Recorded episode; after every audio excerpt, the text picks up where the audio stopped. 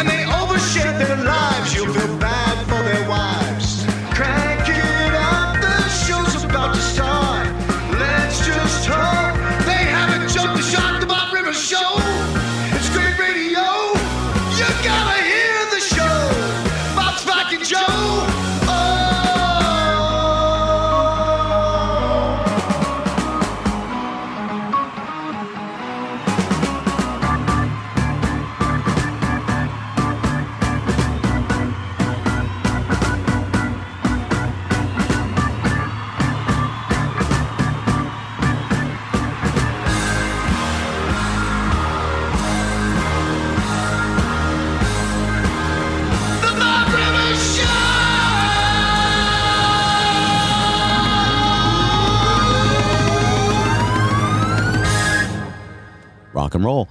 Uh, it is the 28th of July. Greetings, everybody. Where's the summer going, huh? Mm. Just zipping on by day after day, looking out that window. Remembering the world we used to visit. What's the summer like on your West Coast? It's extremely hot on the East Coast. Well, Seattle's having their once once a year sale for for air conditioners. Is that about right, Joe? Yeah. yeah, we were uh, we were totally spared the heat that everybody got until today. Uh, Ninety three, I believe, at my Wow. house. We're, si- we're similar. We were 95 On Monday. today. Yeah. Yeah. By the way, so 94 was the overnight low in Phoenix yesterday. The overnight low at 4 in the 94 morning. overnight? 94 was Love the it. overnight low Yeah. in Phoenix. So when I told my father-in-law that they posted a health warning in Seattle on Monday for the excessive heat, He told He you to go giggled. pound. He could Yeah, care less. yeah. That's funny. Uh, okay, well, it's been hot. So there's uh, there's a lot going on. Uh, a couple of things behind the scenes we've been talking about is uh, potentially working with Pedro and Luciana uh, to help produce the show, and um, and getting some more guests on. That's exciting. Also to our patrons on Patreon.com. Thank you, thank you. We have two or three that are um, that are not. sh- I guess I, I'm not. I don't know that much about Patreon, but uh, that tried to sign up and are not sure if they got signed up or whatever. So uh, as soon as we can get, I think we should get like a 12 year old to take over our Patreon account. some girl with a little uh, lemonade Yeah. stand experience, Yeah. little business savvy. And we'll pay whoever it is in returnable bottles and cans. How does that sound? Nice, nice. So, uh, all right.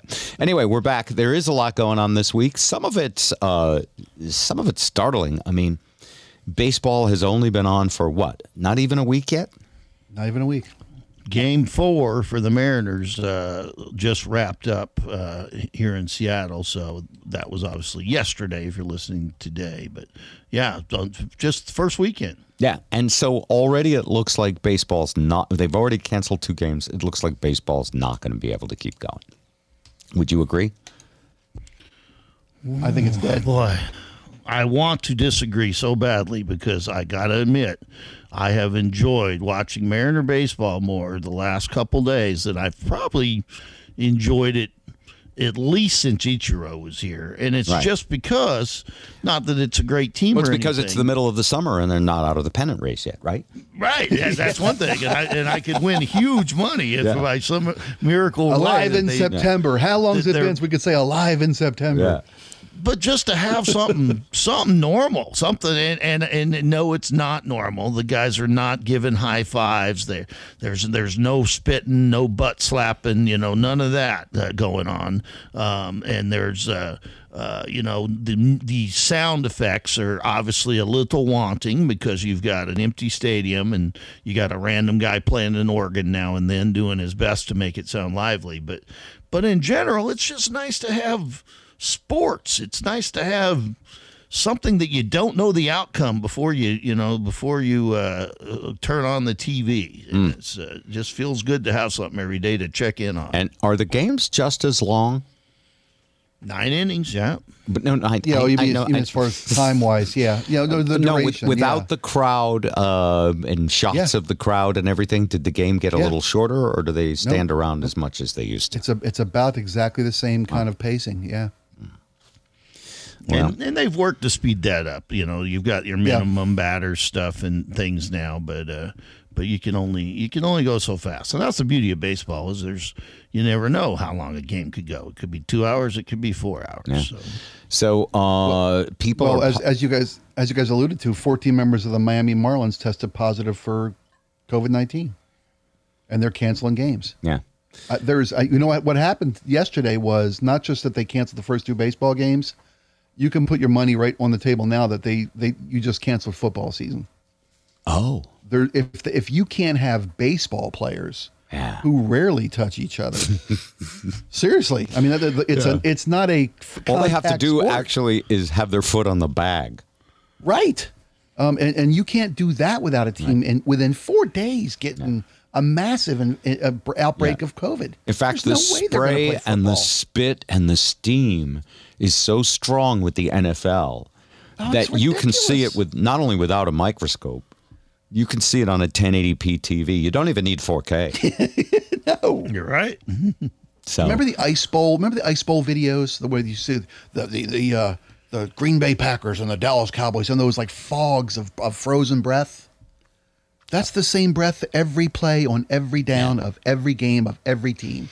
you There's know, no uh, way un- underwear is a mask for your ass, right? You know that yes. because Who is it? Jake Johannsen? Remember that? Yeah.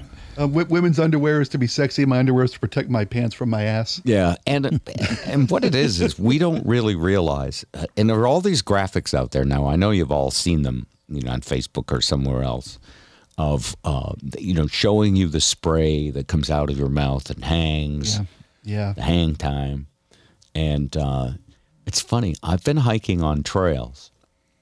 Uh, I have been in a, a. I decided a couple months ago to get in a, a real strong physical conditioning phase because the treatment was going well for my Lyme disease, and you know I had like sloughed off and eaten a lot of ice cream from March, April, and May. Anyway, Vermont. Yeah. so I'm climbing this mountain, and it's a trail that's very similar to Rattlesnake Ridge, which the three of us have gone up. It's a super steep trail. It's bigger than that. It's a it's a longer trail, higher mountain, but there are people on the trail, and it's interesting. I, I have a mask with me, but I prefer to social distance. So when you see someone else like a hundred feet away on the trail, the polite thing, and by the way, they do it, we do it to each other. I go, no, after you. No, after you, old man. No, I know I'm old, but I could use a rest. So I'm standing over here, and I would stand 12, 15 feet off the trail. And then, you know, people will pass. A, a small group, mm-hmm. it could be one or two people, could be like a family of four with some kids. What Do you I. turn a face away from them like the Blair Witch Project, No, or do you just back off? no, I don't shun them if that's what you're talking about. Like No, I'm just, I meant just like respectful. like like a um uh a, a- what you call it an Amish teenager who's just come back from twerking at a dance rave. No, I don't. Rumspringa. Yeah. I don't shun her. Uh, but uh, but what I have noticed is a heightened sense of smell. So I've been walking trails, you know, for decades and decades, and pass people on the trail all the time, and I just pass them and I don't think about it. But now, sometimes, if someone passes 10, 12 feet away, I sometimes can smell their cologne or their sweat. Okay. Thankfully, I can't say underwear yet. But I, but it, you know what I mean. It's a, it, it's because I'm attuned to potential danger. I- noticed that wow, the air does contain particles. Particulates. yeah, Particulates, particulate yes. matter. Yeah. and that's a real um, that's a real shocker. That's a real surprise because you, you know I don't know about you, but I you spend most of your life I do just sort of sleepwalking through the obvious stuff. Just you know, I mean, I never washed my hands. Why would you wash your hands? Unless someone's in the bathroom at the same time as you, and then you got to make it look good. really? Are you I, that guy? I always thought you should wash before the bathroom. I mean, your hands have been touching all kinds of nasty stuff. Before it's you like, get touch them your own- clean. Yeah. Yes, that would make more sense. well, to there's an old joke about washing your hands at the bathroom. This guys um, give someone uh, grief.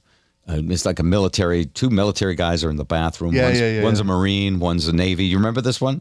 Yeah, the Marine says in the Navy or in the Marine Corps they teach us to wash our hands after we use the bathroom. Yeah, and the the Navy, Navy- they teach us not to piss on our hands. That's right. Yeah, So I, I mean, Sorry, John. but the fact of the matter is, what's what's amazing about this coronavirus is it's reminded me that we are animals. We are more. We think of ourselves as kind of godlike as humans. I mean, let's face it, we're top of the food chain, even though we're not the biggest. We don't have the biggest teeth. We can't rip something apart with our bare hands and eat it. We need a whole, you know, we need a supermarket to package it nicely for us with a logo before we eat meat. yeah. Uh, but um, but now I realize that you know, I'm just a you know what's that like um, like they do it on the Discovery Channel? What's that song? Um, you know, I'm just a mammal. Oh yeah, be able to do it. Oh yeah, yeah, yeah. I forget that. I forget I the line. remember this. Um, you and me, baby. We got nothing but uh, something. Let's do it like they do in the Discovery Yeah, Channel. and- and I, you and uh, me, baby, nothing but mammals. So let's do it like they do it on the discovery. We're Discovery mammals, Channel. and and as Yeah, mammals, um, there's a virus out there. Now, if it weren't for cable news, and I'm going to side with Donald Trump on this, if it weren't for cable news, there would be no cases. if it weren't for that pesky testing, there would be no. Yes. no, but I'm Yeah, saying yeah, cable yeah, yeah. news because it's Yeah. worse. And and also in a in another society we all we would know is that more people have the flu this year and are dying. We wouldn't even be like if science wasn't where it's at, we wouldn't even know that there is you know such a thing. Uh, and you know, science is so relatively new in human experience that it's it's not surprising that large a large swath of human beings don't believe in it. Well, um, I may. I want to argue this with you a little bit. Please debate me. Um, I, I think science has been around as long as communication and community have been around. Not that I think long. People figured out. Yeah. I, well, not okay. Not that long in the Man has picture, been sure. here for uh, a man has been essentially the same being without even evolution for over a hundred thousand years. But, um, what I would argue is that the the right to choose not to believe in science is a relatively new concept. Oh no, oh no. Oh yeah, I mean, it, you know, the giving credence to "I'll choose to believe what I want to believe" is pretty new. Oh, yeah, there's I some, think that's there's some flat earthers. nature, that- yeah. there's flat earthers out there that would. There's those of us, uh, and some of us in this room, in this virtual room, who don't believe in calories. you, as evidenced by our complete lack of regard for calories. Yeah, but gravity myself keeps showing up included. Although. I'm climbing the mountain a lot. Do you know what I'm saying? I, I hear you. Is there I anything more science than you're killing yourself slowly? I'm living. I'm I'm barely living proof of that. But that's science, right?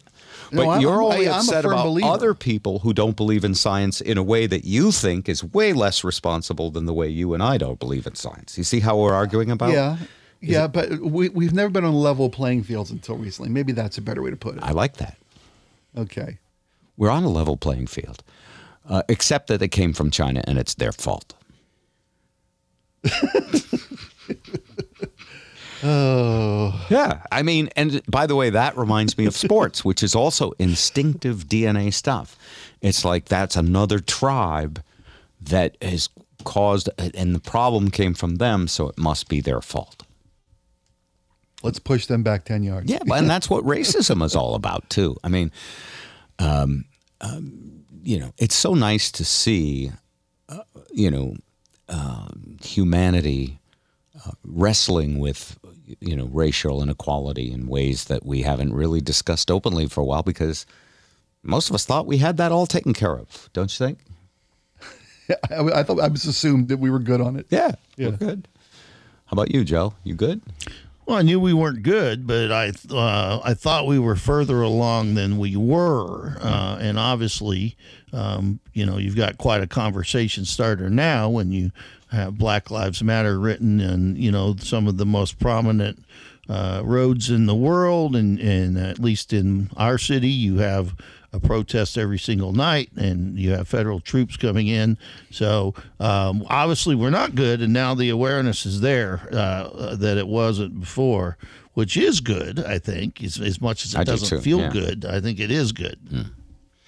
But I mean, what can we each do? Uh, w- um, we can only vote the way our conscience tells us to vote and act really good as individuals, right?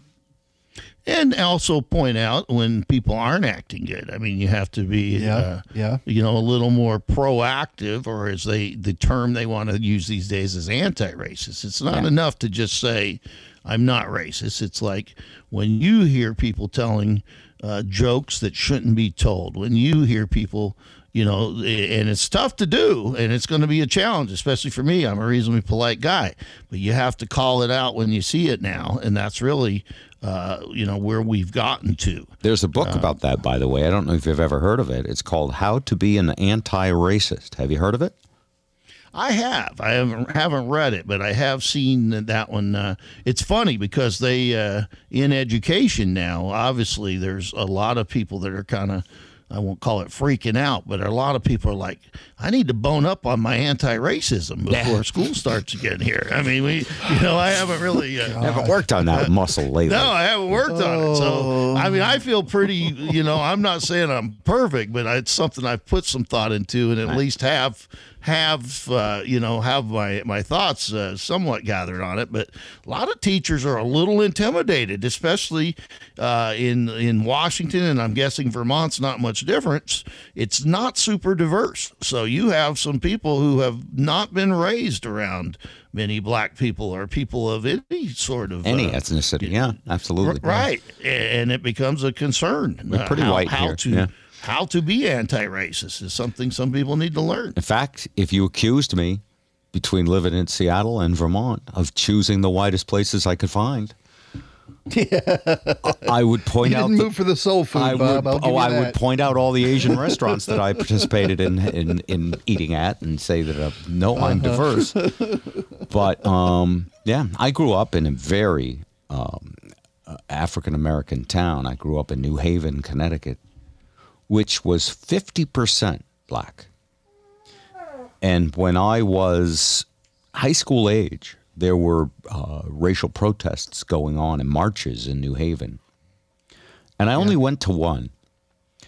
And I have to confess, uh, I didn't see racism because there were no black kids in my school getting taunted because I was in a you know suburb. And I went just because I heard that everybody was smoking pot in the streets. It sounded like a fun time. And I'd love to tell you a better story that may, you know, makes me sound smarter, but I was not Yeah. smart at that age. So, uh, anyway, it's good Well, to see. Joe, Joe was Joe was raised in the South, right? Yeah. I mean, Joe, you saw racism firsthand. Till I was I know, I- ten, we- yeah. Till you were 10. And then yeah, you moved. I saw. Yeah, and I moved to the whitest place in the world, Bellevue, Washington. It's not that way now, but at the time, Oh, yeah. in the uh, early '70s, it was uh, it was uh, very white around here. So, the book I'm talking about is called How to Be an Anti-Racist by Ibram X. Kendi. Uh, our former producer, Eric Corman, interviewed him in his podcast, and I actually listened to it. And um, his point is you're either, uh, and it's an interesting point, and it's a fragile point, by the way, eh, because it's not easy for all people to hear. Either you're opposed to racist or you are one. Wow. And there's a lot of people that try to walk a fine line. Well, I don't have a racist bone in my body, so quit bugging me about that. Yeah. And I'm like, well, that you sound like the kind that doesn't know he has it. you yeah, you may be asymptomatic racist to yourself. So he's saying it's a black white issue. What a racist thing to say. I know. uh, anyway, Um, Well, this well my, my daughter's got one of those signs that says silence is compliance. Yeah. Uh, I mean, this- that's kind of the point of this, right? well, and you and- speak up. and it goes for other things too that we're that we talk about these days besides racism. I want to, I do want to give a plug to this book though because uh, it's a number one New York Times bestseller. So, uh, how to be an anti-racist? Yeah, And what was his name? I know it wasn't Bubba. It's it not was, easy. It sounded, it sounded very anti-racist. I mean, he sounded like an Cornbread authority. now you're going to make Just- me uh, look up the, of the bio on the author a little bit because Well, just from his name, he sounds like an expert on anti-racism. I mean, he sounds like he's from ten different cultures, just with the, such a unique name. Yeah. Yeah. Uh, let's see. Uh, uh, Ibram Kendi's book, How to Be an Anti-Racist, couldn't come at a better time. He's gifted us with a book, blah, blah, blah. A clear and compelling way to approach the basic struggle we're all in, the struggle to be fully human and see all others as fully human. Uh, I don't have the bio of the author uh, standing by, but he has an interesting uh, history. And uh, he says a racist idea is any idea that suggests one group is inferior or superior to another group in any way. A lot of people would would choke on that because they would go, Yeah. "Well, some people are inferior." You know. Well, inferior people come in all colors. I've, See, I've now, come but- to find. I hope that's a joke. No, I'm serious. See, you mean, uh, believe in in- inferior inferi- in- people. so, what makes a some person people are inferior? inferior. Uh, Let, us explore this. lack of- lack of their um, character. Can we sit down? There's a box of Kleenex if you need it. But Sure. can we explore what makes a person inferior? Yeah, what makes a person La- inferior? a lack of moral character, lack of uh, self-awareness and empathy toward others. I mean, that's, that's an inferior person. Who decides what moral character is? Um, I think the golden rule is a good standard, right? Do unto others as you would have them do unto you. Wow. So we Live- could live really life to- eliminate our entire judicial system and just have one law. Well, some people need to be. It's something. It's all a matter of degree, right? Mm-hmm. Yeah. That's what laws are, That's right. and that's what punishments are. Okay. So, I mean, It's a know, matter it- of wh- what are the norms of any given, you know, society or people. You decide. civilization. Yeah. Yeah, you decide what what is, you know, what is ignorant behavior and what is not. And now you guys So- have zeroed in on it because civilization, much like our Constitution and our Bill of Rights, is a living, breathing concept that Mm-hmm. changes throughout time. I, my wife and I were talking um, the uh, you know the coverage of the civil rights uh, leader who has just recently passed away John Lewis. Yeah. has been going on for days. And she actually rolled her eyes and says, He's on TV again? Why so much coverage? and I was like, and I get what she's saying. It's like, you're beating us over the head with this stuff. Well, you really don't know what being beat over the head is fully like, honey bunch. Not like John Lewis knew. Wow. Yeah, Oh, nobody man. knows better than John Lewis. He's still got the, oh. the scar. I mean, So anyway, Yeah. so but then I decided to try, to say something to her. Thank goodness she doesn't listen to this podcast. Actually, she would listen. She'd be okay. We, you know us. We still debate everything. Um, I looked at her and I said, "You do know, honey, that until fairly recent times, you would not be allowed to own property. In fact, you would not be allowed to vote, and you would be kind of treated like you're my property." And, uh, you know, remember I talked to you about seeing particles in the air hang there? yeah. she looked at me like, and she cocked her head and she was like, "What?" And I was like, "No, seriously. Like, Yeah, you're, it wasn't that long You ago. have a vagina, and like it, it for most of civilized human history, even until fairly recent times in our country, they didn't think you deserved to put your name on a deed, much less vote." And that's in a lot, lot of cultures, marry the person you want to. Why Oh, would you yeah. have a say on who you're going to marry? Well, That's I'm glad I didn't have parents to pay her father a decide. dowry. or does it go the other way around? Who pay who pays who in in arranged marriage? Do you guys any know anyone in an arranged marriage? Oh man, no. Thank goodness. But anyway, No, we're so not that. I know of, but you know, Which maybe brings up I the do. subject of white privilege, right? yeah. But then there's people I- that I have hate. deba- by the way, can we Yeah. pause on that because you just said something really? There's people that hate that phrase, white privilege. They you know think it I- means white guilt, and that we should stop feeling so guilty.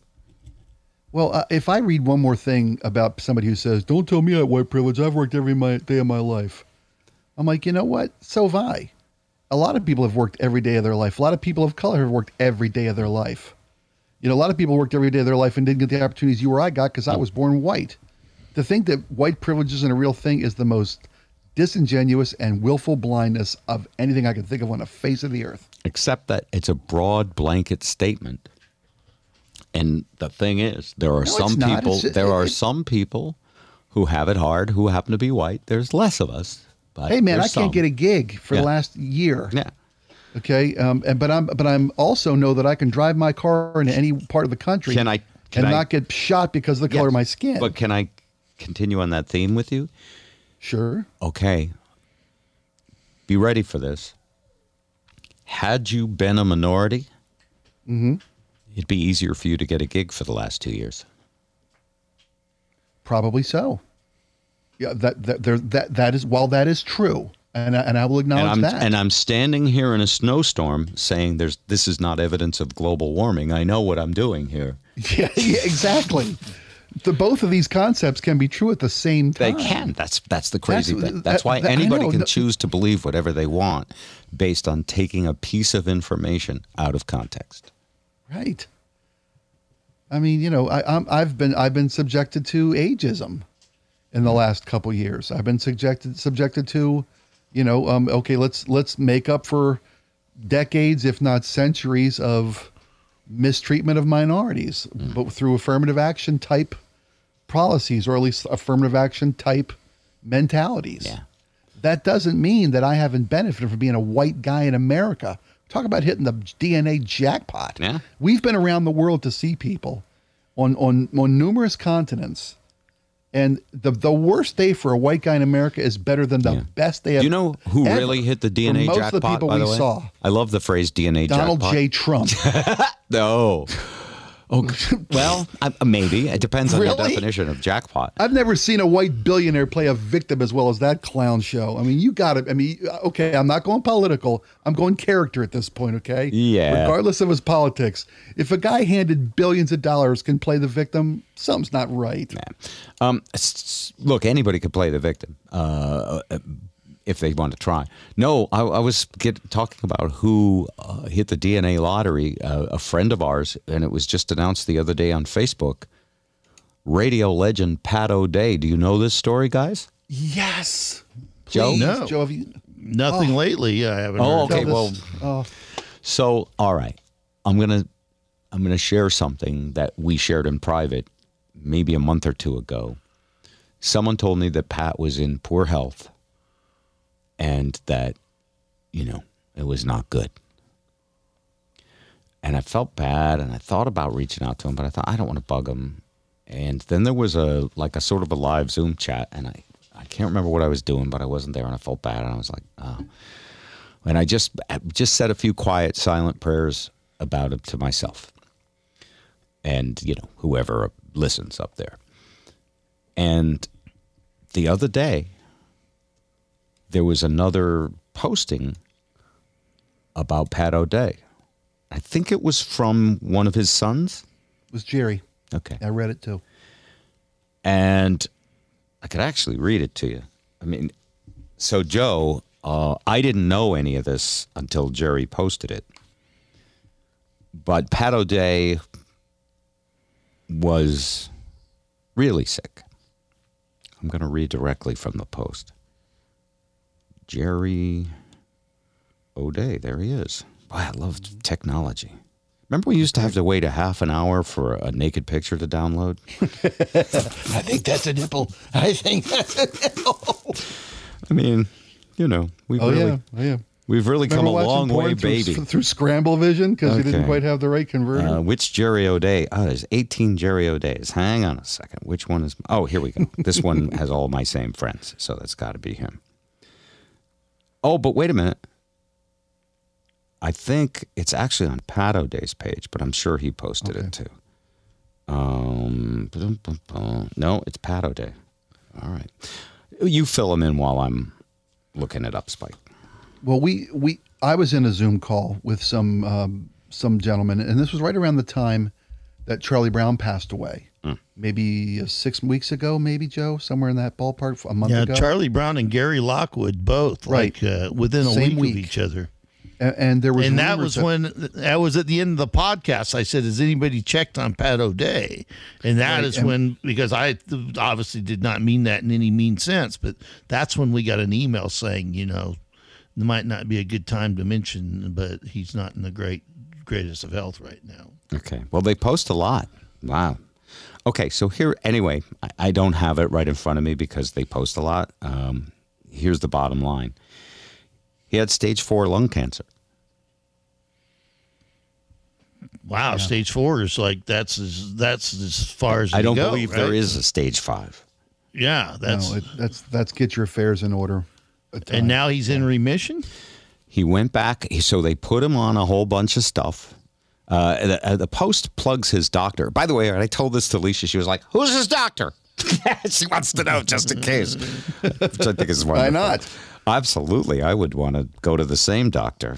Um, anyway, they uh, they put him on a bunch of stuff, and he went in for a CAT scan.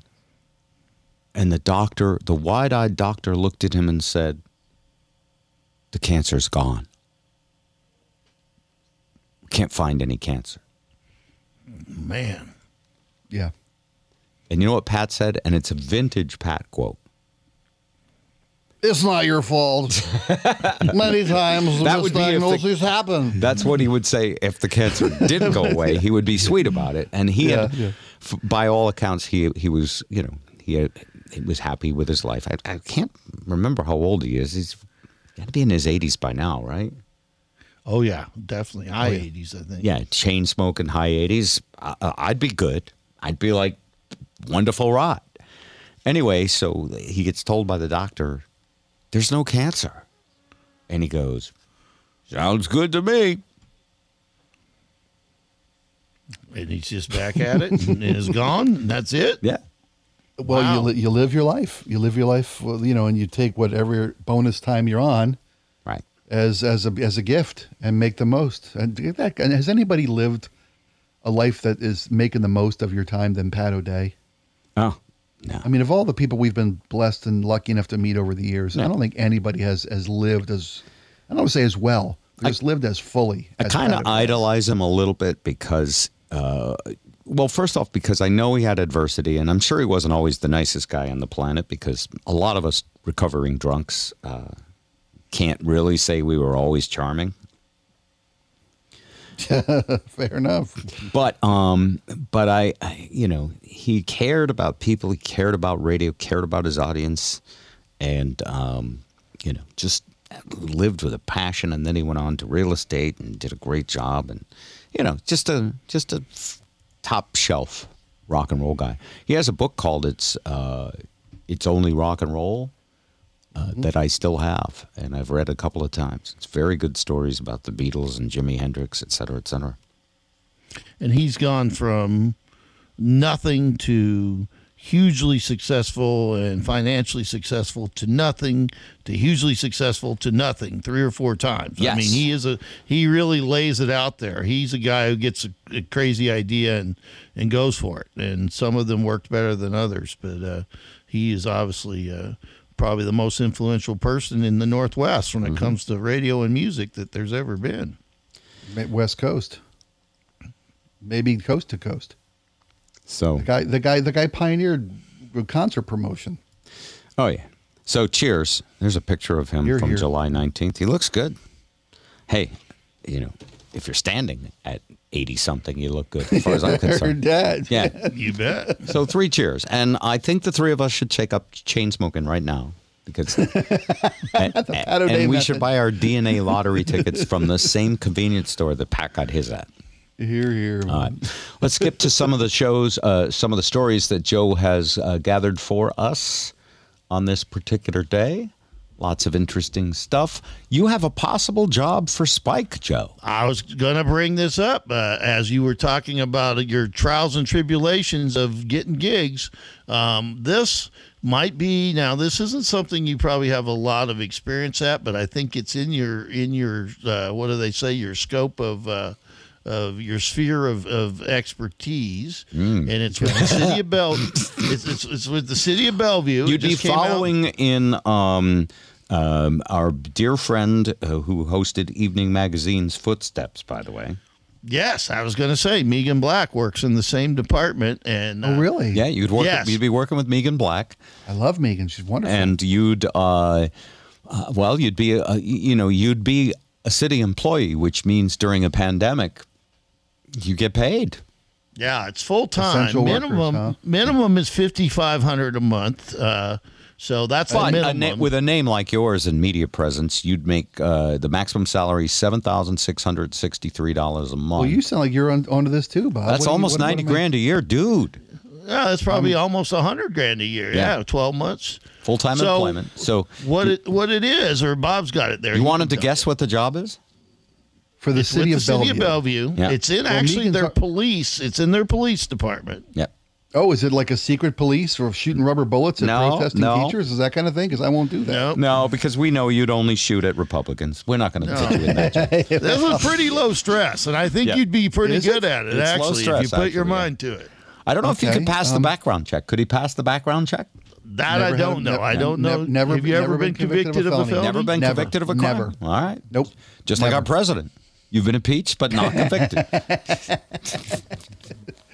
no judgments. No judgments. Um, I've never been Yeah. well. He's had judgments. I've never been sued. Okay. So that's Um, good. I've never, All right, never Joe, lost a him about the multi-million dollar lawsuit from my fake university. Here's your next job, Spike. Police property evidence supervisor, keeping track of all the evidence they confiscate during the crimes. They need. They, this Oh, is a serious deal. They need somebody Seriously? to like take the lead on the evidence closet. So you know when the Okay, when they um, get that hold on. cartel guy with the five pounds of cocaine, somebody's got to lock it up. Yep. Make sure Well, nobody's you know, getting into it. Yeah. I know what five pounds looks like. Unfortunately, yeah. that doesn't look like five pounds anymore. I have to tell you guys. I don't know who else had a key around here. yeah. It's also when they get that bloody glove and gun from you know the hor- Yeah. horrible you know thing. You've got to take care of that too.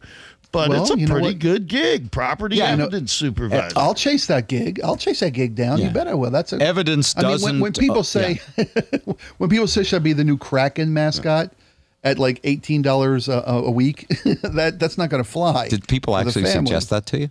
So of course, everything you know, Joe's Joe's been sweet. You should be the Mariner Moose. You know all these things. You know, great. I'd love that, but Uh, this is a good job. the- and uh, do they? job. But but what does he bring to the table, other than he knows Megan Black? Uh, what does he bring to the table that would make them hire him? Right. There's that, and that's fine. I'm, I'll, I'll compete with anybody. I've got a maturity. I've got a work ethic. I've got a track record of success. Um, I've got a letter from Megan Black I can get, and I know I can get one from Ed Troyer too. Ooh. So maybe maybe that would be my little leg Is up on the Ed competition. Troyer one of our patrons? Or Um, does if he he's just come in and we give him a donut once in a while and he doesn't actually pay? Hey, Ed So, Troyer. if, Sorry, Ed, would. if you're listening. Ed's No, running Ed for could- sheriff. He's going to be the sheriff. right. Pierce Right. County. Oh. he's running for Pierce County Sheriff, and, I, and it almost makes me wish I lived in Pierce County. Wow. Because I don't know of any guy that's got better integrity. Guy like than him Ed- would hire you. Yeah. Ed would. So here's the here's what it is, and I don't see anything here that I think you couldn't do. Communicate directly in person or on the phone with citizens, law enforcement, court, court personnel, acting, asked, answering evidence, you know, pro, eh, questions about the evidence, uh, going and getting the evidence and property daily to ensure that you know it's nobody's messing with it, taking it to court when it needs it. Um, uh, now this may be tough. I don't know. You don't strike me as a great record keeper. You got to maintain, you know, detailed records of all the physical evidence, and you know, you, you can't be letting any slip out the door or anything. Well, that's that seems like job one of the evidence. Yeah, I'm pretty sure uh, Spike Yeah. is actually. Um, I'll tell you, he's not the most honest person I know, though. To be honest, but I don't think he's a thief. Thank you. I mean, I'll, that was a thank you. I'll, I'll, I'll take the free. Yeah, I'm not a thief. That's that's good. I mean, I'll take the free meal from time to time, but I'm not. A, you know, Well, am I? now Am, when I it going comes to to- loose a loose moral fiber? Maybe. yeah. Well, when that's And where might, the and you might lie about someone behind their back here and there. Well, and that's only- where the- only when the- they deserve it. The disposes of evidence part might come into play because Yeah. that's another one of your Well, jobs. Is Oh, when- I flushed when- when every they're- bit of that kilo. You. Yeah, when they're done with it, Yeah. you've got to take care of uh, of uh, and uh, you got to attend some meetings and briefings. Um, uh, basically, I mean, uh, uh, you've got to just uh, be in compliance with things. You've got to. They will uh, train you under under the general supervision of the police captain. Uh, you need a working knowledge of modern law enforcement principles um, and a working knowledge of laboratory techniques. So you may need a knowledge of fingerprinting. Have you been fingerprinted? Uh, once when I was 19. That's some that knowledge. was I mean, nearly- you can yeah, say I some- I have mean, I know- knowledge. I've se- I've seen enough Quentin Tarantino movies to know how the process works. I don't know. It seemed like Interesting. you know those are the ones you just never know, and it never hurts to at least uh, you know fill out No, an I application or something. I appreciate you thinking. Ethan. Yeah. That's nice. Joe, I think that's really wonderful, and I I also appreciate you doing that. Um, okay, let's I move if, on. is, is, is there is there an educational requirement in the backgrounds of criminology that kind of thing? nah, Because I you know, didn't I've see got- a letter from Ed Troyer, a kind word from Megan Black. You're in. Yeah, I didn't see any any education. There's no like four year degree or any of that. But you got to business. stop. You have that yeah, anyway. I You got to don't stop crossing the bridges over Lake Washington with a blow up doll in your passenger seat. They don't. Yes. It's not going to be good. Yeah. I never even got P's one of those Q's. those smoked license plate covers that, that don't let them read your license plate. I can't believe people use those. Let's uh, let's look at some of these other stories. Uh, one involving a radio guy that we know. Jubal is coming back to Seattle. Jubal started at Kiss, which was across the hall from us. Right? He was Jackie and Bender's producer. He was Jackie and Bender's producer, and didn't Yep. Casey work at the same time there? yeah, she did some Casey news for was them a- and some yep. shifts over there. Overnight fill in producer. And then there was all sorts of there was a lot of soap opera going on at that time. But I don't think it involved Jubal or Casey, did it? Well, Jackie and Bender were, you know, famously a husband and wife team that became a ex-wife team, you know, and then became not a team. So there was a lot of. Uh, But there was well, a different gal a- there. There was like a, a somebody else. Let's that not was- go down that. Yes, Yeah. there was a track record and there was some questionable Yeah, so there was other moral stuff happening. decisions made. And yeah. back then, Jubal did not get hired, I don't believe. And so that's when he left and went across the street and started a morning show, Brooke and Jubal, at what was moving. Is that right? Have I got that right? Yes. Okay. Yep. And he was extremely successful. Uh, Yeah, so very, much very. so that, and he had our same agent as us, Paul Anderson, and he, his show got syndicated, carried Mm-hmm. around the country. And then something happened, and I'm not sure what. Um, I'd almost, I, I'd interview Ju, Jubal and get some of his story because I, I was, I was pretty impressed with him as a young man working hard on a morning show. He had massive ratings. Yeah. And- I, I I heard rumors as to that he went sideways. A Well, let's bit. spread some unsubstantiated rumors. What did you hear? Well, I you know, I, I may be up for a job at the police department, so I don't want to. Okay, that's spread very any good. un- un- You passed um, the test. well, I, I, I can't I can't speak to the the validity of this, but I heard rumors that he kind of he relapsed a little bit, and and and and missed some station obligations Oh, well. because of it. I've been and then and then got into a Yeah. Whizzing match with with management over it. That's kind of what I heard. I Well- don't- I don't know how much that's true. Uh, and I don't either. It made me completely, uh, you know, false. Well, I know he he left the show and they tried to replace him with like a, a, a subordinate of that program. right? It's you know it's Brooke and somebody Brooke and Yeah, who cares and they're still out doing there, now. aren't they? Still syndicated. Yeah, she, they're they're still. I don't know. I don't know how syndicated. I don't know how well they're doing. Yeah. I Anyway, either. I only care about Jubal because I know him and wish him the best. And so he's been hired by Clear Channel, and he's going to be back on Kiss FM as the Well, iHeart. host now. Let's let's give the evil lords their their due. iHeart, not not Clear Channel. Did I say Clear Channel?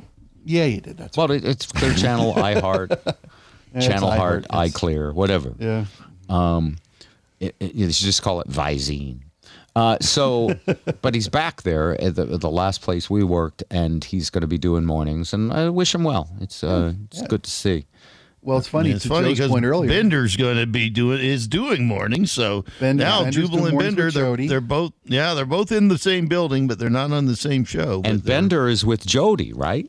That's right, right, Bender yeah. and Jody. Jody and, and but Bender. uh, what I was going to say is that that Jubal, from what I read, is doing a show with his wife. yes, Yes, oh, I what I saw that. Yes, so he's Jubal Fresh, and his wife is last name Fresh too. And is that his real last name?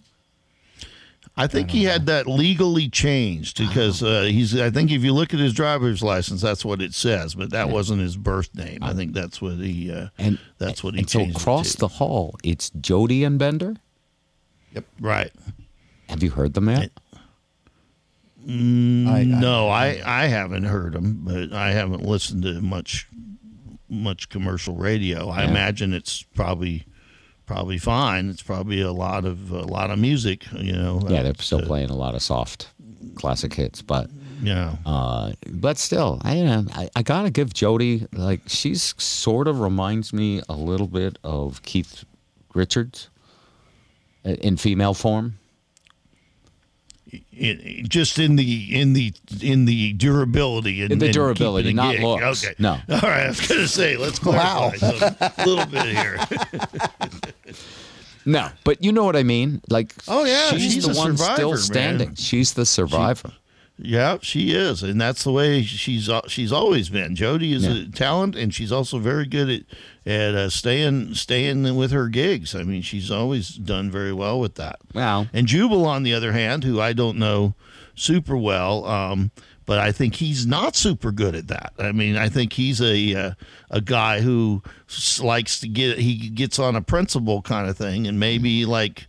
Uh, I mean, I don't know the whole story. No, but I, let's just stop there because we don't know. But I'll say this: let that be a lesson. Don't have principles well, well, I, I think unless you're willing to die for them or lose your job for them.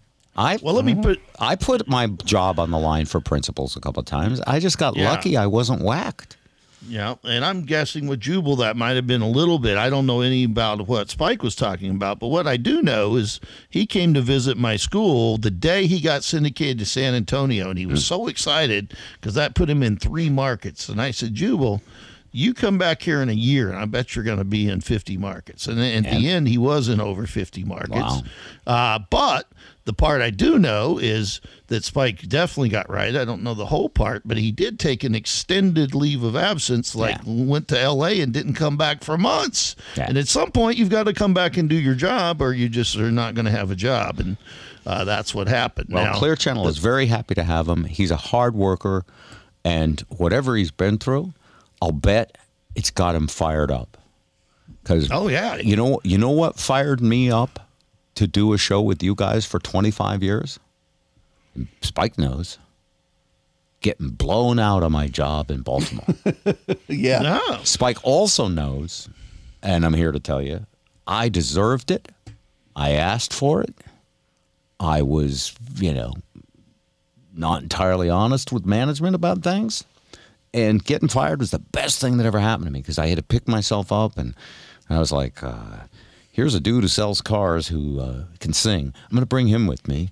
And then when I got to Seattle, I was like, well, let's find uh, someone who works in a coffee shop and, uh, and- be our intern, and he can be on the air. And Let's find a guy who will say no to nothing. uh, Joe Joe yeah. said no to nothing. unfortunately, Joe has evolved. He now says no a lot. smart guy. Yeah. Yeah. so anyway, uh, but I mean, you know, we it's life's a journey. And I do know the part that I think uh, Jubal is extremely excited to work with his wife. Now that I'm, I haven't met her, no call on her, but Boy. I don't think that would be so great. I mean, from from my personal perspective, but I do think that was a sticking point with his old show. Is he really wanted to do a show with his wife? No kidding. and, yeah, I think he was Maybe really he's gonna- wanting that. Maybe it's going to take off, and this will be exactly what he needed to do. Sometimes you have to pull a tooth, and you don't have a pain-free dentist around. Yeah, Pliers, door.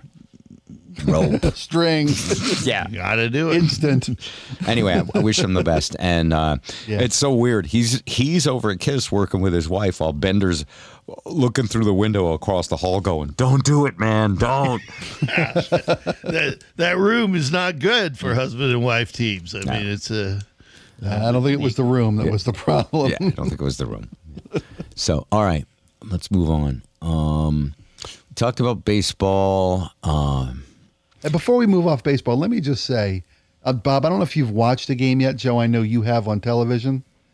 I don't mind the cardboard cutouts.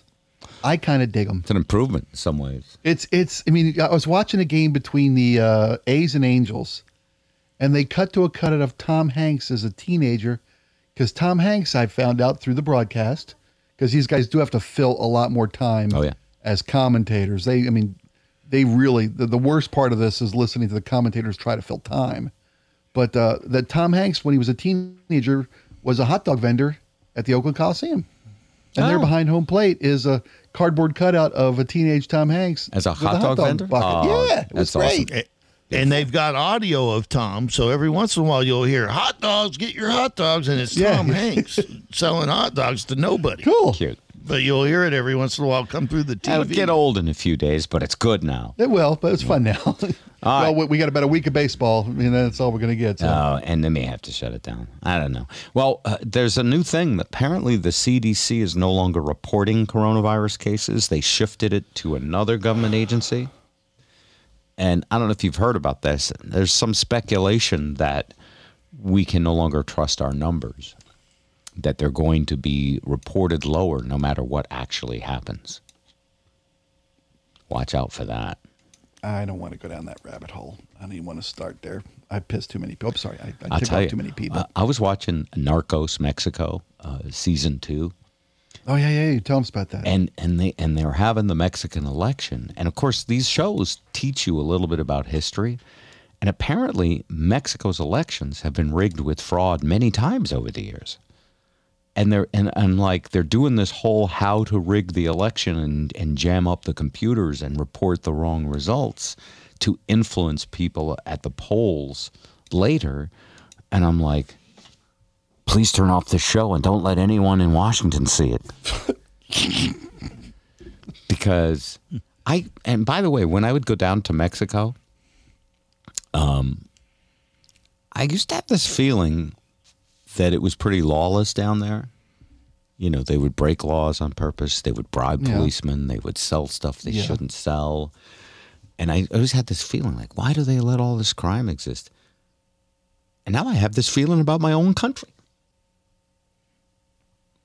It's like money laundering. I, I watch Ozark, and then I look around at all these businesses that shouldn't survive, and I go, "Oh, they're money laundering fronts." And I go, well, "You never hear about money laundering. Like they don't take people down and make an example of them." And I go, well, "Maybe we're not that different than Mexico or any other country that has a lot of crooked people in it." What do you think of that? I Do- do we have a lot of- development. a lot of crooked people. There's no question. I think. I mean, I think there's crooked people everywhere. Um, I don't think we're. I don't think ours. You know, I don't think our police and politicians will hand you a rate card like they will in Mexico. You want to be a bribe for this? Okay, this is how much it's going to cost and everything. I don't know if it's as formalized, but we've got all kinds of crooked stuff going on. Maybe they have an app for it, so there's no physical evidence of a card. Yeah, and talk about money laundering, boy. You want to get into some money laundering? There's some. Uh, this is this whole COVID thing. This must be a great time because you've got all kinds of businesses not making any money that would love to make some money. I mean, you know that you could. Uh, you could. Uh, I was looking today. I was kind of starting to think about. I wonder how you know who how many people are selling restaurants around here and stuff. And Maybe you could it's own not one. it's not going big yet, but it's gonna you know it's only gonna get to be more. Edith the kinda- Jones. That's what I would call it if I was you. Yeah, it's hard work though. Everybody I know that's ever bought a restaurant or bar, and I know Spike was raised in the business, uh, literally uh, with his family. But it's uh, it's uh, everybody I know that's bought one has turned around and after a few years, or most of them, and sold it. It's like that was a lot It's, of work. it's a tough way to make a living. Yeah. It really is. Do you cook, either of you guys? I do. Joe? Yeah, I cook from from time to time. I uh, I made some amazing hot dogs in the air fryer yesterday. I'll tell you that. Uh, the secret is you what? split them hot dogs in the air fryer, and the secret is you split them with the knife just a little so they'll breathe, so they don't like bu- explode. You know. So- And, uh, Gourmet stuff there. But So when I use the expression uh, or the when I use the descriptor cook, thank you. I don't mean taking a pre-cooked thing out of a package and putting it in an air fryer. I mean Yeah. make a meal out of a recipe. Do you ever do that? yeah, I've done that, and that's when I like take a hot dog and I wrap it in bacon and I put it in the air fryer. I mean, it- you know, let's get a little fancier. Yeah. Yeah, yeah, yeah. Spike, do you do that? I do. I cook a lot. You do? I, I do all the cooking. I've done all the cooking here for since Melissa and I got together. Well, I've been lazy my whole life and really never cooked.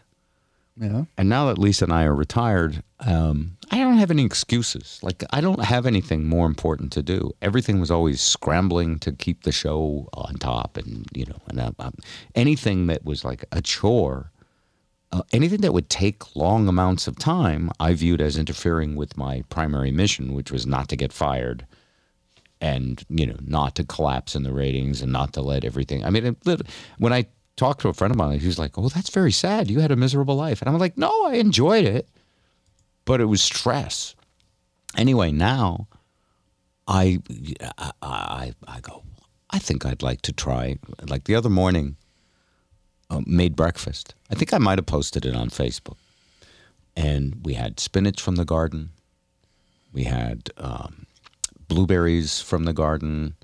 We had eggs from like a neighbor around the corner that sells them with a little cigar box, and you just put the money in Nice. and um, and we picked uh, one of our potato buckets. We grow potatoes in buckets, and one of the potato plants died early. And I said, "Perfect, baby potatoes." And we opened it up, and they're all like the size of quarters. And I said, "Those are going to be delicious for breakfast." So the next morning, while Lisa was in the other room, like watching her iPad, I um, cut them all up, and I just Googled how to make breakfast potatoes recipes. Okay. And I'm pulling the spices, and I'm I'm really you, I, you got to understand this is this is a person who, at the thought of food, and Joe, you may be more like me, would say, "Let's go to the diner," because the thought of the thought of someone just bringing me that food is always more fun than the idea of cooking and cleaning up and all of that. And so, uh, anyway, I found a nice recipe, and I've never made them before, and I'm throwing all the different spices and grilling them up. And Lisa came in and goes, "Those are awesome," and I went, "Yeah." Nice.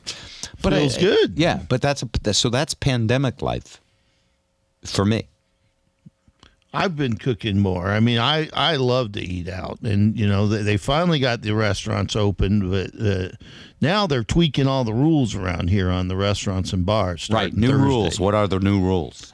New rules uh, are one new rule is you can only eat with people you live with in a restaurant. It's Yeah. like, what's the point? I'm going to the restaurant to get away from those people. I mean, that's not, you know, I'm Uh, not. so uh, those people don't listen to this podcast either. That's so nice. Oh, they, they know. They know. They they that's when they finally decide rid it's you. worth the risk. Yeah. It's worth the risk to let me go. It's like, yeah, you go get something to eat. That's Sure, sure. great. Uh, I will uh, I will keep my distance from you. Uh, another rule, um, uh, nobody drinks after 10 o'clock around here anymore in, Why in is that? Washington State. Starting at, uh, they won't serve people after 10. Now, I don't know if that means they're picking up drinks at 10 or if that means that's the last time you can buy one. Like, can you buy a bucket of beer at 10 and sit there till midnight and drink it? I don't know. Well, but, I'm uh, sure you'll do your research and you'll be prepared next time. Yeah, well, all bars have to close. Only restaurants can uh, Right. be open. All indoor bars have to close. If you're outdoors, what's the you point can of stay this? open. The point is to try to stop this virus from spreading. The so point is stop and that. uh, Again, I'm brand new to cooking, but that's not a recipe for stop. Right. The governor, when he put these rules out, said the most dangerous three feet in our state is the three feet between two people sitting at a table that don't live with each other, sitting in a bar, eating and drinking. Right, right. They got to close them. Uh, they're not going to. Well, do it. that's what I think. I think this is They do. It's stupid to say, okay, you can go to a restaurant, but only with somebody you live with. First of all, are you going to put it on the you know on the servers to enforce that? Well, nobody can If I- enforce it. Yeah. Yeah, if I'm going with my dad, I can't. I can't go out to eat with my dad because we don't live in the same place. I'm Uh, I'm a superior case of failure to launch. I still with my live with my dad. Uh, sue me, right? You could yeah, say and that. that's what. Yeah, you could. uh, You know, it's. Uh, Okay. So, uh, but there, I think we're ultimately going to have to shut down everything and and all be better cooks. And the good news on the cooking is, man, there's some amazing stuff to eat out there because there aren't as many restaurants. If uh, I don't know if you have Costco in your area, but it's stacked with wagyu beef right now. Every Oh. everything from ground beef to the best uh, filet mignons, wagyu. Now there's no Costco here. Um, there's really, you know, it, we we're we have markets and like we're way away from civilization by design. You have real food grown by real people right in your neighborhood. Yeah, there's basically. fu- like there's there's Yeah, organic farms everywhere. Yeah, but nobody's slaughtering a wagyu beef cow anywhere near you, Oh are yeah. they? Oh no, there's tons Really? of oh there's tons of beef farms. Um, we don't like the locally grown grass fed because we're we're brought up on corn, you know. So we don't actually like the taste of real beef. We like what we were, you know, fed as a kid. Homogenous Wonder beef. Wonder beef, yeah. Oh yeah, Uh, because because you people, love the you love the wagyu because that is the tenderest stuff. Uh, mean, and it- I don't know what they feed those cows or what Well, bedtime stories they read them, but they, that they is good rub, beef. Yeah. They rub them. They rub the, the they rub the animals. What do you mean they, They rub 'em? massage. They massage these animals. Really? Yes, Oh, yeah. they massage the fat, the mar- the fat uh, in the Like muscle while they're tissue of these- alive? Yes. yeah, Yes. they Wow. feed them very. These must They're like feel like these must feel like um, black and white privileged cows until they get slaughtered. well, they Oh, treat yeah, them like prize live a- athletes. They live a good life, a and now they joke, are by the very. Yeah. the high fat content of like even the ground beef is dang near twenty five percent fat, but it is the it is the most flavorful you're going to find. On Just that note. I'm I'm gonna go get some because that I also grill a lot. I know you grill too, Joe. Yeah. It's a lot of Well, fun. Joe, you, Yeah. Joe, you know why this stuff's on sale in the stores everywhere, right?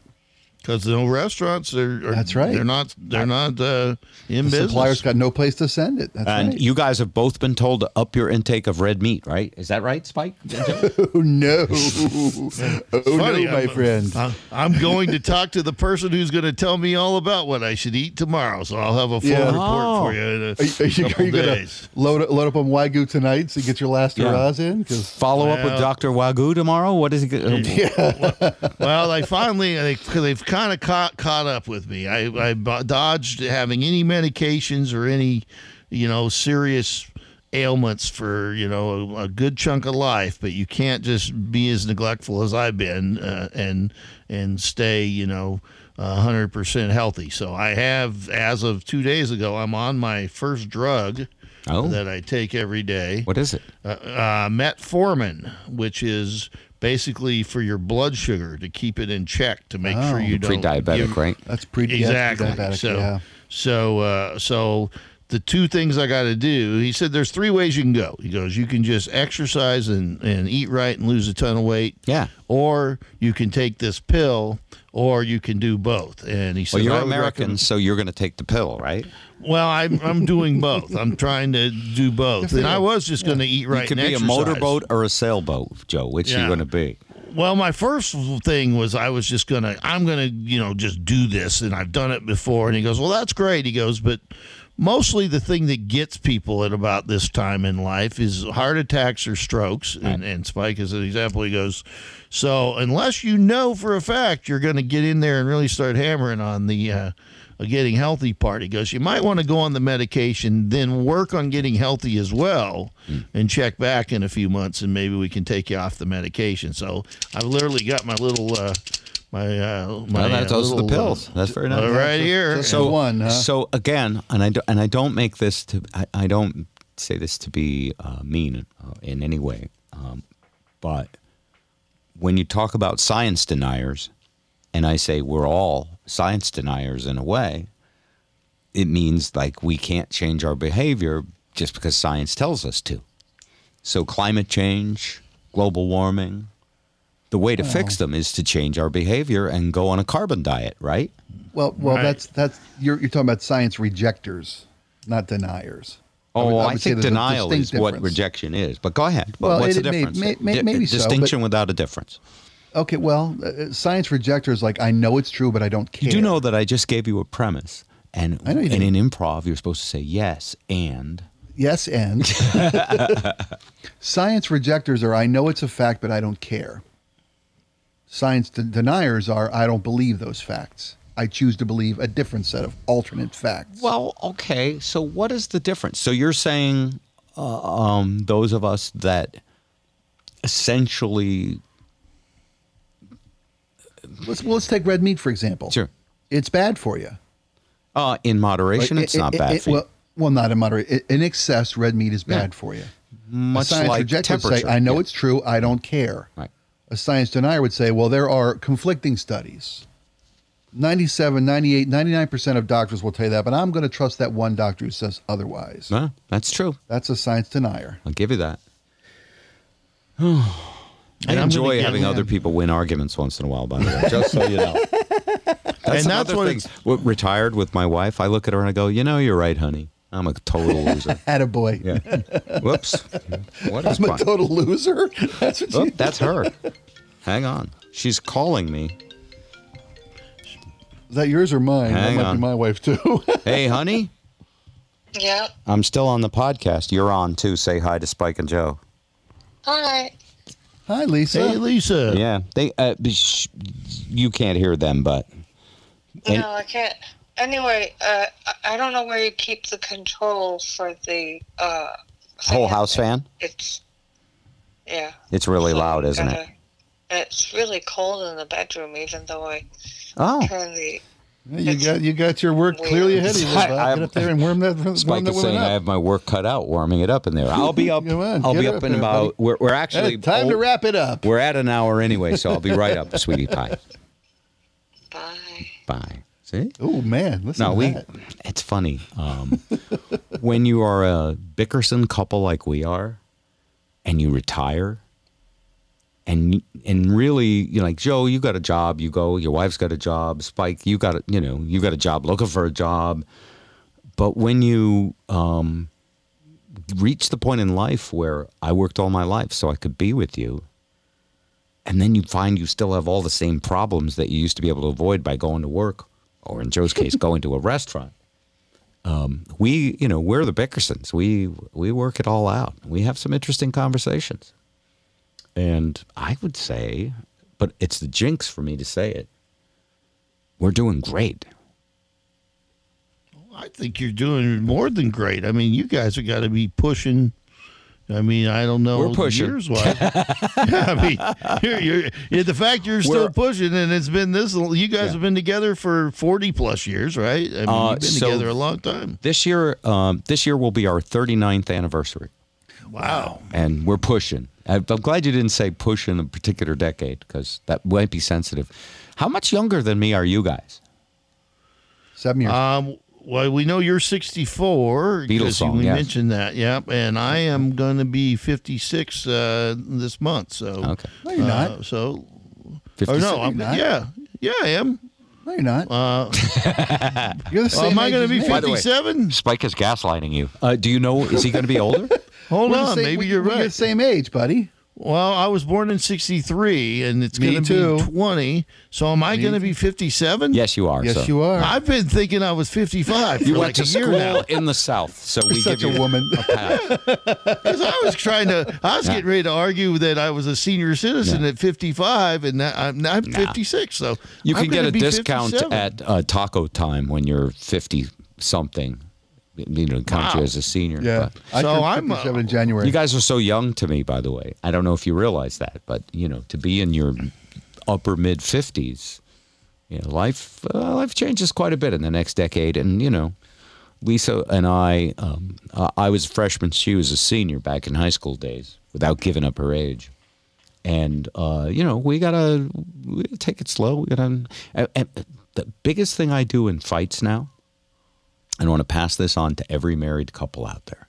If you start fighting about anything, look at the person you love and say, you know, I don't want to fight with you because life is so precious. And we're, you know, we're in our sunset years and I want ev- I want to enjoy every moment I have with you. It's really hard for them to keep up the the, the taunting. Yeah, that's that's good stuff. I, that's Yeah. a lot better Now don't what tell I her I told you that because then she'll be really upset and she'll think I'm just you know faking it, but I'm not. Peddling that stuff, yeah. So anyway, all right, we're. I- I'm sorry we didn't get to everything. Uh, Joe, is there any any burning thing we want to talk about? Uh, let's see. We, we've got uh, the uh, uh, Seahawks made a huge deal. We don't have to talk about it for long, but we are used to, you know, like getting deals, like having great players kind of fall into our laps. And we did exactly the opposite thing. We got the best guy you could probably possibly get uh, as a safety, 24 year old All Pro.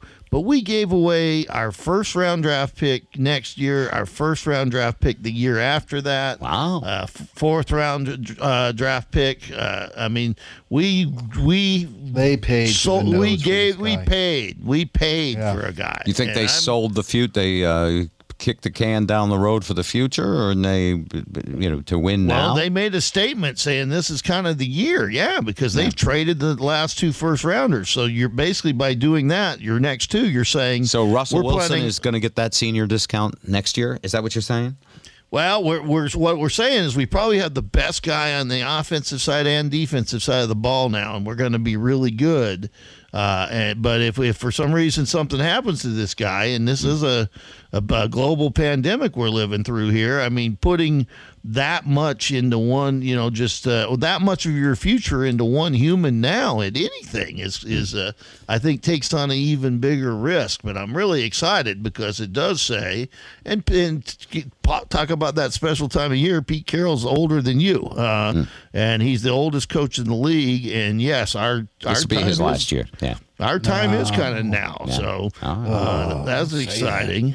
All right. Um, other other things we should is- mention. Yeah. Well, I'm a crackhead now.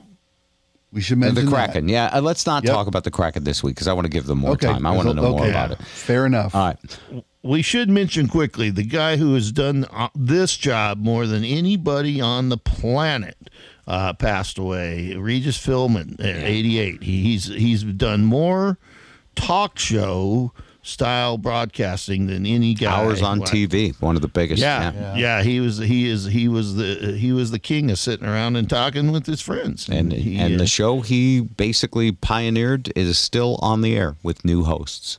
Yep, Yeah, with many, Ryan many Seacrest, who will probably take his job uh, or take his title as the guy on TV more than anybody because he's Yeah. got a heck of a head start and many years ahead of him. Cheers to Regis. I, I love that dude. I always uh, liked his demeanor uh, and, and wit, and you know, the fact that he could work with anybody it was something I envy. I, I needed special people around me.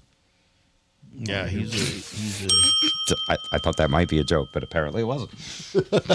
Oh, I'm not going to disagree. All right. So uh, anyway, all right. That's it for today. We'll find some great classic Bob, Spike, and Joe, and play a twisted tune. Rock on. See you in two days. Bob, Spike, and Joe.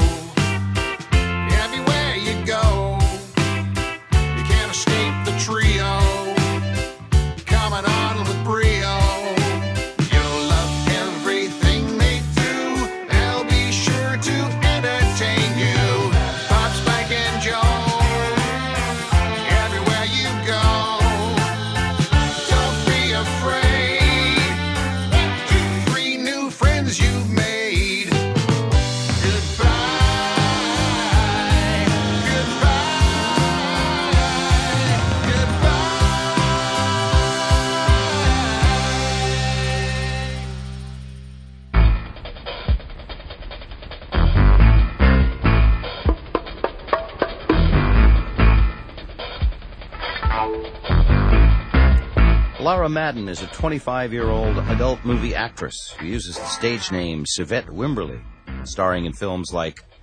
Don't say it. I'm not gonna. You can't. No, You can't up- even say the title? No, I No. will. I've been Oh, looking- on. I've on. been looking up the names of her of her work, and it's One One you can Um, say. While Madden's professional alias is catchy and distinctive, the name is also identical to that of former Texas high school pal Savette Wimberly. Kristen Savette Wimberly, 25 years old, has filed a lawsuit against Madden and Vivid Entertainment for the misappropriation of her name. In a June 26th complaint, Wimberly notes that she and Madden became friends when they met in ninth grade. That friendship ended due to conflict. The complaint adds that Madden, who is pictured at right, oh, Hot? yeah, yeah, Okay, well, can you share that, please? hot, hot, hot. Um, well, there were black bars. You got the smoking gun story? Is that It's the what- smoking same gun, yeah. picture I'm looking at? Okay. Uh, she lost contact with her former friend until recently when Wimberly discovered that there was a woman appearing in multiple explicit pornographic videos using her name. Wimberly soon learned that the actress was her former high school friend Laura Madden. Wimberly alleges that she deliberately chose to use her name, knowing it would cause her extreme embarrassment and unsubstantiated, unsubstantiated association with the industry and other consequences. She claims that every day people come up to her and go, Hey, so you're in the porn business now. Joe says, no case. I don't think so.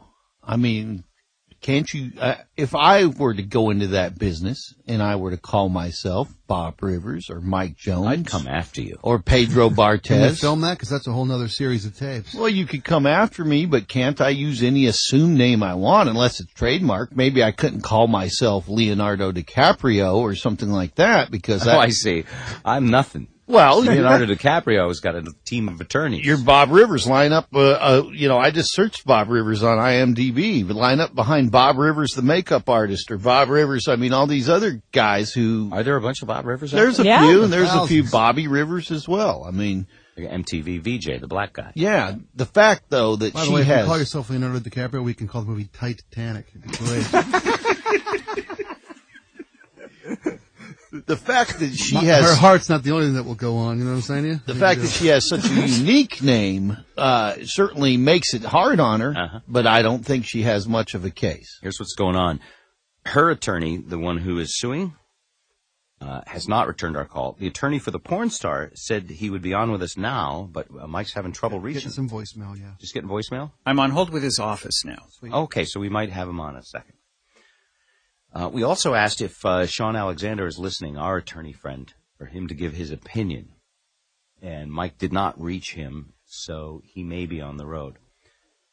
Does someone have a right to use your name as an assumed name in that industry? And we'll add into this is there anybody out there who knows that there is a porn star using their name? I'll bet there is. Is there a way to look the? Uh, is there a way to look our names? I can go ahead and check. in the want me adult industry. Really? That's not in IMDb. They don't. No, they don't use adult film. They don't. Did you look up Lisa Rivers by the way in IMDb? on IMDb? I did not yet. Let me do you that. didn't bother. I was too busy looking at pictures of Svetlana bend over. Okay. the hell her name is. And here's her attorney, Kent Schaefer in Houston, Texas. Kent, hello. Hi, how are you? Good. Welcome to the Bob Rivers Show. Well, Uh, thank you very much. This story, of course, is making the rounds. It's kind of an interesting kicker story. Um, and all of us, you know, had friends in high school who maybe we didn't get along with. This seems like a unique way to get back at someone. Is that what it is? No, that's not it at all. I mean, that's they put that in their petition, but the truth is, these girls were never really good friends. They had known each other very briefly about five years earlier.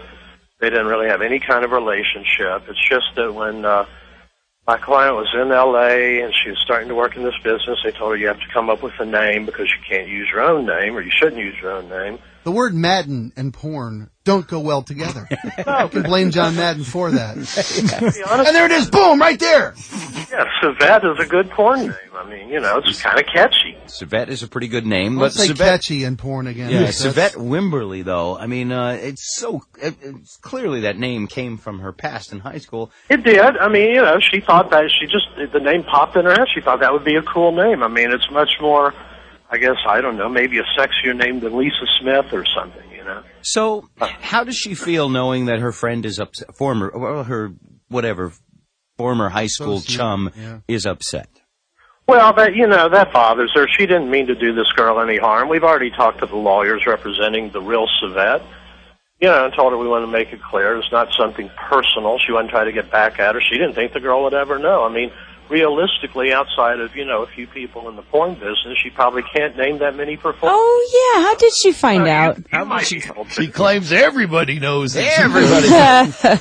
well, I mean, but you know, most of the people that are watching these movies, they're not really interested in what the names are. They're interested in, in what they see visual. I go along with that. Okay, Joe. But in your client's defense, she has established a name for herself in the business. How many movies has she made? It's made roughly, uh, I think, either eleven or twelve. Thirteen actually, but I'm not going to be specific. So I'm she's- Well, you know, let me tell you, so we we looked at uh, you know on the internet at all the, the films that purportedly have her in it, and some of these movies she's not in. There's somebody else who's now been using the name Savette. Ah. She's credited with I think two movies that are not actually of her. So in the porn business, you can use any name you want, pretty much. Then you, yeah, I mean you, you could be you know Roger Clemens if you want. You can use any kind of name as long Yeah, fastball. Yeah. yeah. Well, they would they, well, they Bring would in do- the heat. you know. So The Rocket Man. Let's talk about the legal argument here because uh, obviously they have an attorney who's going to say you have no right to use it. You are an attorney who say you have every right to use it. If you can, just for a moment, try to be uh, the moderator lawyer here for a second and tell us what what what both sides' arguments will consist of. I know you're going to say you're going to win, but but what is each side going to argue? Well, basically, they're going to say that by uh, Laura using the name Savette Wimberly, that she intended to inflict emotional distress on Savette Wimberly, on the real Savette Wimberly. right, they're going to use the whole high school fight thing as a Right. as why it happened. The, the problem is, is that they would have to have some evidence that she was intentionally trying to do something to upset this girl. Now, you know, what what evidence there could be of that would be something like if she called up and said, "Hey, I'm making porn movies." And I'm using your name, you know. See, Ha ha ha. that would be evidence of intent. And your argument? That never happened. Your argument is she's using the name and it's out there and you can use it. Yeah, if anything, it would be negligent infliction of emotional distress. But under Texas law, there is no such thing. What damages are they seeking from you? Well, see, they're a little unclear on that. They say, well, we don't want you to use the name anymore. Well, I talked to the real Savette's lawyers yesterday. I told them, look, she's been out of this business about a year and a half now. She's not using the name. And he said, well, then there's monetary damages. I said, fine, you could sue us for $50 million, but you're never going to get a penny because this girl has no money. And even if under Texas law you had some recognizable claim, you're not going to get there with it. I mean, the, the girl's got no money. But I don't think we'll even get to that point. I have to ask, what what is your client up to now? If she's not doing porn. She was, she was working at an oil company as a secretary until they found out about all this through the publicity that came out, and now she's on leave. But she's good with oil. I've seen her work. You gotta be a lawyer for Come on, he's got to laugh at that. There's there's a claim in the lawsuit. The, the lawsuit itself, the papers themselves are on your uh, your smoking gun website here, and they say that your client used gross negligence in with a disregard to the risk that could be caused to the real S- Savette. You know, she, she didn't. She didn't. Well, let me finish. Let me finish, sir. She didn't intend to harm her, but she should have been taking some some precautions to make sure that these actions wouldn't cause this woman harm. Well, but they're not going to be able to show this woman has been harmed in any sort of financial way, which is one of the elements that they would have to prove. Uh, on the other hand, if you just told me that your client has been harmed in a financial way and she ain't even the real one because of this name being associated with that, you know, maybe the other gal lost a job too. It's a, it seems like both have, have been harmed in a sense. Well, they have, and, and I'll tell you this: I, I think that it was pretty clear from my conversation with her lawyer that had they known it was going to get this much of attention, they wouldn't have filed a lawsuit. Now we know what your client looks like. She's she's out there. Uh, d- d- do we Yeah, know what the is. real Savette Wimberly looks like, and could there be any mistaking the two as being the same person? No, there, there, there's no similarity in their appearances at all. What if she was eating a sandwich and had some? All right, stop. Uh, and, and we have our attorney friend Sean Alexander is on the other line. Sean, uh, you've been listening to this. We have the attorney for the uh, for the adult film actress. And, and Sean, would you argue? Whose side would you argue, or, would- or would you argue either side? You're a lawyer. What the heck, right? Well, I'm actually an advocate for free speech. Um, but in this case, you're. I have to look at it under Washington law because that's what I know. And I I would argue for the ability to use any name. However, if it it causes unreasonable confusion with an existing name or undue embarrassment, that's where we would have to draw the line. Um, and then there's also the question: Is is her name public record? Is the name that's being used and published is that a matter of public record? Savette Wimberly, and she's not that famous. She's not that famous. Whereas your name is Sean Alexander. which has caused me pluses and minuses. Yeah, I hear you. buddy. It's, as soon as they see you, it's a minus. well, yeah. When you call the restaurant, it's a plus. When you show up for the table, it's a minus. That's that's quite correct. Um, what I what I've seen, and I had a similar case, is that it that the other side, and I actually represented the newspaper that did a little publishing, um, and there was unreasonable confusion that caused embarrassment to the person with whose original name was used, Hmm.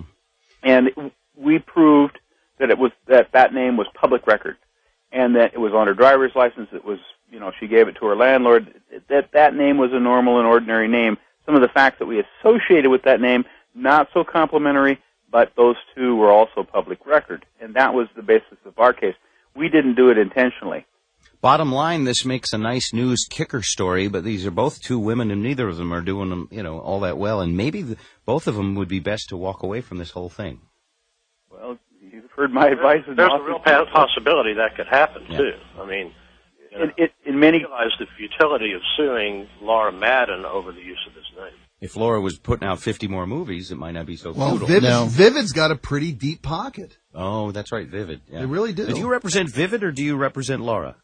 I, I represent Laura. There's a lawyer out of New York so far that's contacted me about uh, representation of uh, Vivid, but you know, he pointed out, and it's true. There's only one film that Vivid actually produced. There's you know seven or eight different. Still, they should get her a nice little One of- sports car or something, I think. well, it, and a lot of times these are the best things to just let them go. Hmm. Now, what if you were using the name of somebody? I'll give this to either or the lawyers or both. That, that somebody that was in the movie business, like if she was calling herself Katharine Hepburn or Hepburn. Katharine Hepburn. yeah, or, or, or- Catherine Rugburn. Well, you know, or, or, can't quit you, you dirty old man. or I was, you know, I went One under golden the shower. name Jack Nicholson. That would be a problem, right? Uh, if there was a reasonable ability to make trademark confusion, name like Cher, uh, um, Share. S H A R A. Yeah. Elvis. You know, I mean, there have been lawsuits that Elvis Presley's estate will file if somebody names their club, you know, Elvis's Playland or whatever it is. Uh, but these are copyrighted names, or, tr- yeah, or trademark names. That makes a difference. Thank you both. Uh, interesting story in the news. I think they should all just walk away. I know that's less entertaining for us. It'd make a great People's Court episode. I'd like to do a song of great social and political import. And it goes like this. Oh Lord, won't you buy me a Honda Accord? Mercedes insurance I cannot afford. If I drove a Porsche, I'd still be ignored. Oh Lord, won't you buy me a Honda Accord? Oh Lord, won't you buy me some silicone implants? The breasts that you gave me don't shake when I dance. Them doctors make mountains of hills made for ants. Oh Lord, won't you buy me some silicone implants? Oh Lord, won't you find me a good looking male? My boyfriend is lazy and big as a whale. Spends all of my money when he's not in jail. Oh Lord, won't you find me a good looking male? Everybody, oh Lord, won't you buy me a Honda Accord?